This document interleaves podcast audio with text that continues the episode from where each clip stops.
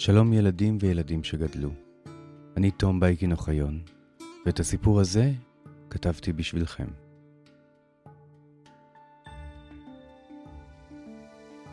הגענו לפרק האחרון בהגדה מנערה לאבירה, סיפורה של ז'אן דארק. בפרק הקודם, ז'אן הצליחה להכתיר את שרל הצעיר למלך צרפת, ועתה נותרה משימתה האחרונה, לשחרר את העיר פריז מידי האנגלים. אבל לשם כך, יהיה על המלך לחדול מחגיגותיו ולעמוד בהבטחותיו. לפני שנתחיל, ודאי שמתם לב שהעונה הזו קצת שונה מאחרות, בכך שהפעם אני מגיש את הפרקים וגם מספר את האגדות. אם אהבתם את ההגשה שלי, אתם מוזמנים לשמוע עוד אגדות אמיתיות בהגשתי בספר השם החדש של אגדות אמיתיות, ובו ארבע אגדות מהמזרח הרחוק, שחלקן לא הופיעו בפודקאסט, וחלקן אפילו לא הופיעו בספרים. פרטים על ספר השמע יפורסמו בשבוע הבא. ועכשיו, הפרק האחרון של מנערה לאבירה, סיפורה של ז'אן דארק.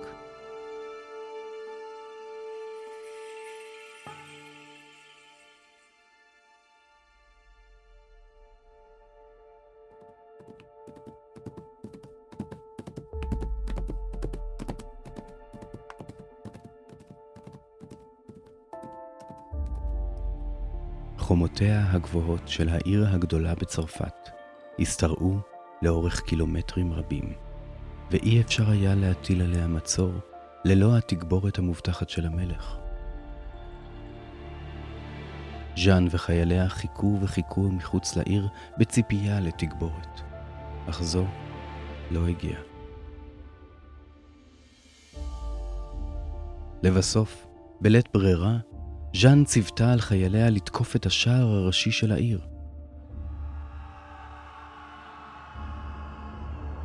המשימה הייתה קשה. השער היה מוגן בתעלה עמוקה. הגשר החוצה אותה הורם למעלה, ועל החומות ניצבו קשתים רבים, מוכנים לקראתם. עם זאת, חייליה האמיצים של העלמה לא היססו ותקפו את השער בכל כוחם, בניסיון לפרוץ אותו.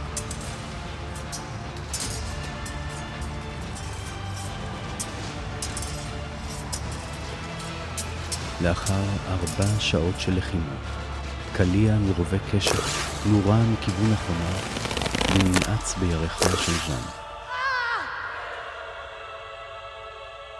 למרות הפצרותיה, לא הייתה ברירה אלא לפנותה משדה הקרב ולהודות בתבוסה. ז'אן נלקחה לאחוזה, ובעודה מחלימה, שמעה שמלכה חתם על הסכם שלום עם האנגלים. שבו ויתר על פריז. אילו שרל השביעי היה מקצה לה את החיילים שביקשה, אין ספק שהעיר הייתה נופלת. אבל הוא סירב, ואף אסר עליה לשוב ולתקוף את העיר. עכשיו, ילדה, הזמן לדיפלומטיה, אמר לעלמה. מלך אנגליה הסכים לוותר על האדמות שכבשנו ממנו בחזרה, אם אנחנו נוותר על האדמות שהוא כבש מאיתנו. ז'אן לא הייתה מוכנה לשמוע על כך, הרי חצי צרפת עדיין הייתה בידיהם של האנגלים. היא לא הייתה יכולה להישאר בבית, כפי שהמלך ציווה עליה.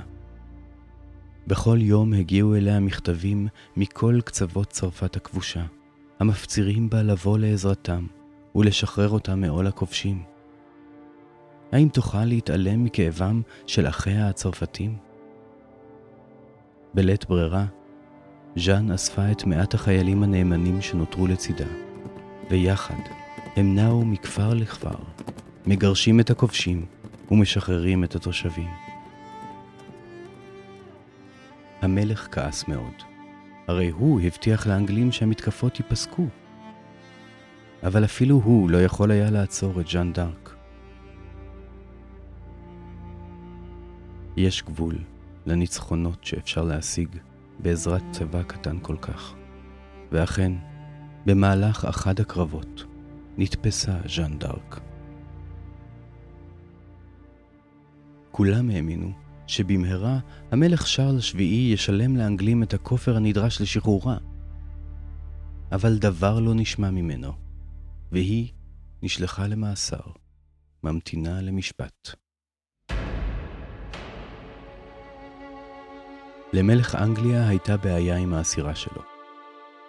אי אפשר היה לשפוט אותה כמצביעה, כי אז יהיה עליו להודות שנערה צעירה ניצחה את צבאותיו. אם לא די בכך, העלמה הודיעה שהיא פועלת בשליחות האל. ואם אכן האל הוביל אותה לניצחון, הרי שהוא נמצא בצד של הצרפתים. לזאת, המלך האנגלי לעולם לא יסכים. לכן, היה עליו להוכיח שלא האלוהים שלח את העלמה, שלא מלאכים וקדושים דיברו איתה, אלא שהשטן ושדיו הובילו אותה.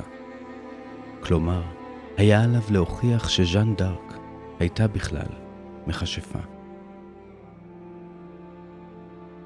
לטיפול בעניין, מינה את הבישוף קושון, כומר מפוקפק, שנאמנותו לכסף ושאיפתו לתהילה היו חזקות מאמונתו באמת ובצדק.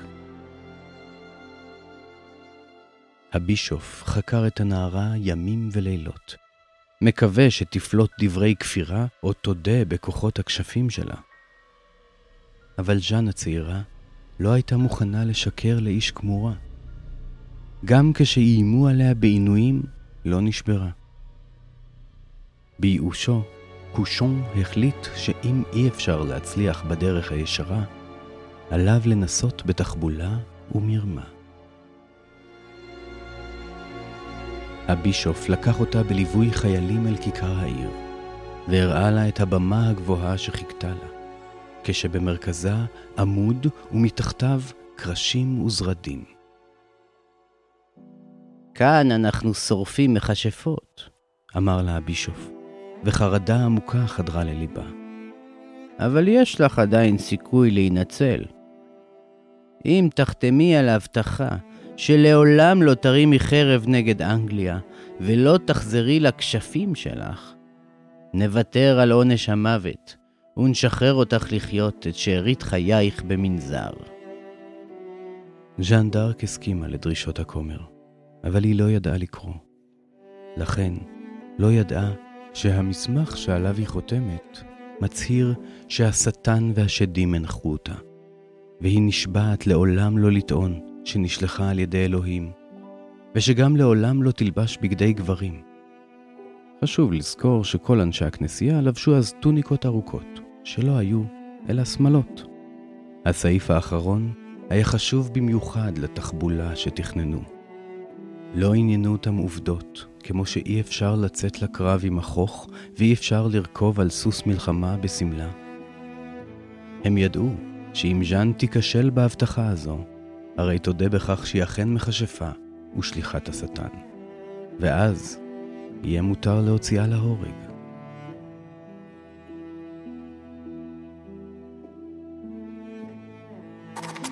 ז'אן דארק חתמה על המסמך, והתפלאה לגלות שבמקום להסיר את השלשלאות ולשלוח אותה למנזר כפי שהובטח לה, היא נשארה כבולה ונשלחה בחזרה למאסר.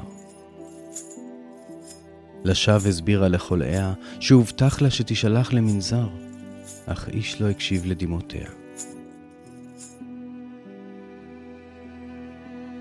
ערב אחד, כשז'אן עזבה את חדרה והלכה להתרחץ, התגנבו השומרים לטאה, קרעו את שמלתה והשאירו במקומה מכנסיים וחולצה של חייל.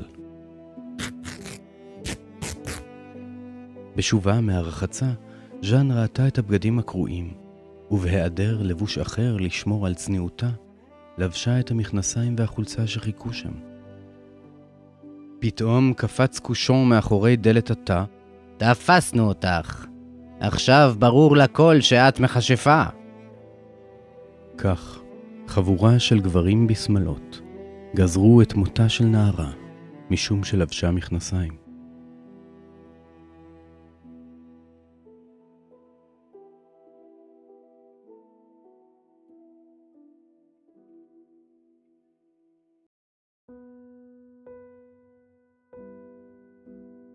הגיע יום ההוצאה להורג.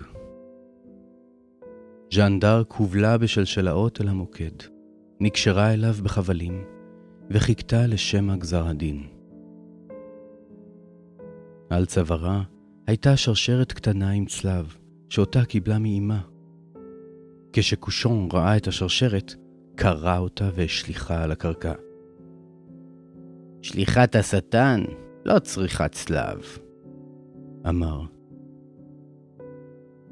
חייל אנגלי צעיר שראה את המתרחש, מיהר להרים את השרשרת לפני שהלהבות החלו לבעור, ומסר אותה לנערה המפוחדת.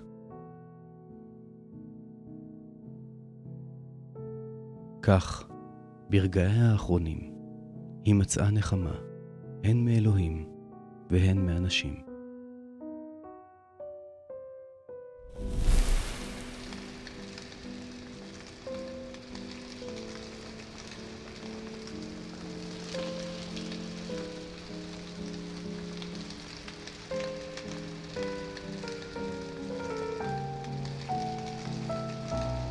שקט שרר בקרב ההמון המתקהל.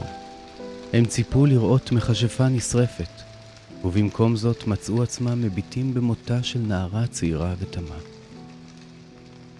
פתאום עלתה מתוך הקהל זעקה גדולה. הרגנו קדושה! הרגנו קדושה! פחד מילא את ליבם של הסובבים, ואף חדר לליבו הקשה של הבישוף. האם באמת עיקשותו העיוורת הובילה אותו להוציא להורג עלמה קדושה?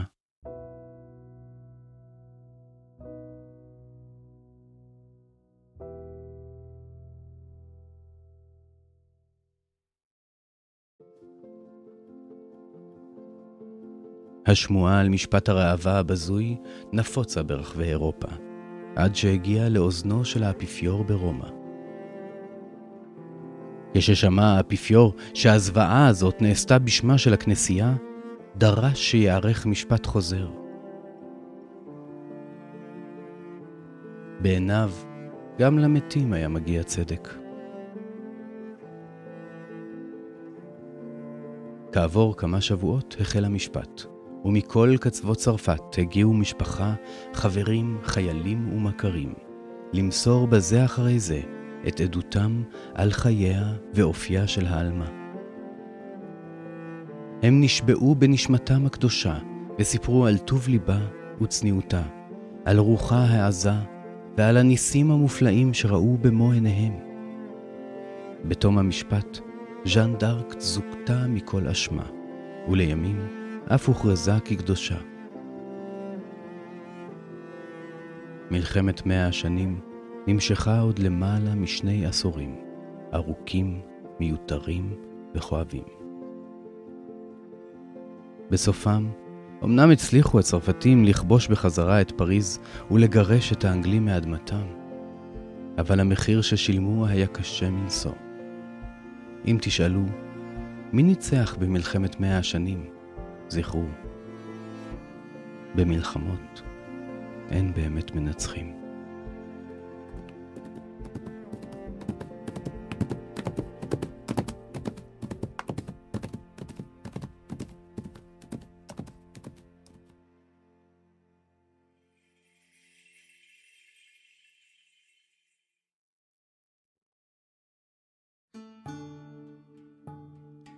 הבעיה עם סיפורים אמיתיים היא שבחיים לא כל הסופים טובים. ז'אן דארק אמנם זכתה לנקות את שמה הטוב, אבל בשביל העלמה הצעירה היה זה מאוחר מדי.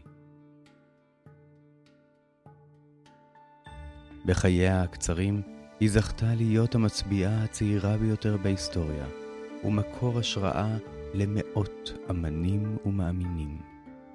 סיפורה של ז'אן דארק היה מוזר ומופלא. היו בו קולות נסתרים וניסים גלויים, והוא הונע מכוחה של האמונה. לפני שנלך, אני רוצה להזמין אתכם להצטרף למסורת האומנות הארוכה שנעשתה בהשראת ז'אן דארק. ציירו ציור, או כתבו שיר בהשראת סיפורה, ותעלו אותם בקבוצת הפייסבוק שלנו, אגודת האגדות. אנחנו מבטיחים לפרסם את כל היצירות שנקבל. מלבד האגדה הזו, עוד אגדות שהיו באמת תוכלו למצוא בפודקאסט שלנו, אגדות אמיתיות. אם אהבתם את האגדה ואתם רוצים לתמוך ביצירה שלנו, נשמח אם תתמכו בנו בדף הפטריון של אגדות אמיתיות. הקישור לפטריון מופיע בתיאור הפרק. האגדה הזו נמצאת בכרך השני של אגדות אמיתיות, ובו 28 אגדות, שרובן לא נמצאות בפודקאסט. הפודקאסט נולד ונערך ברשת הפודקאסטים העצמאית שלג. אני תום בייקין אוחיון. ואם רק תסתכלו טוב טוב, תראו שכל אחד ואחת מכם הוא כבר גיבור של אגדה.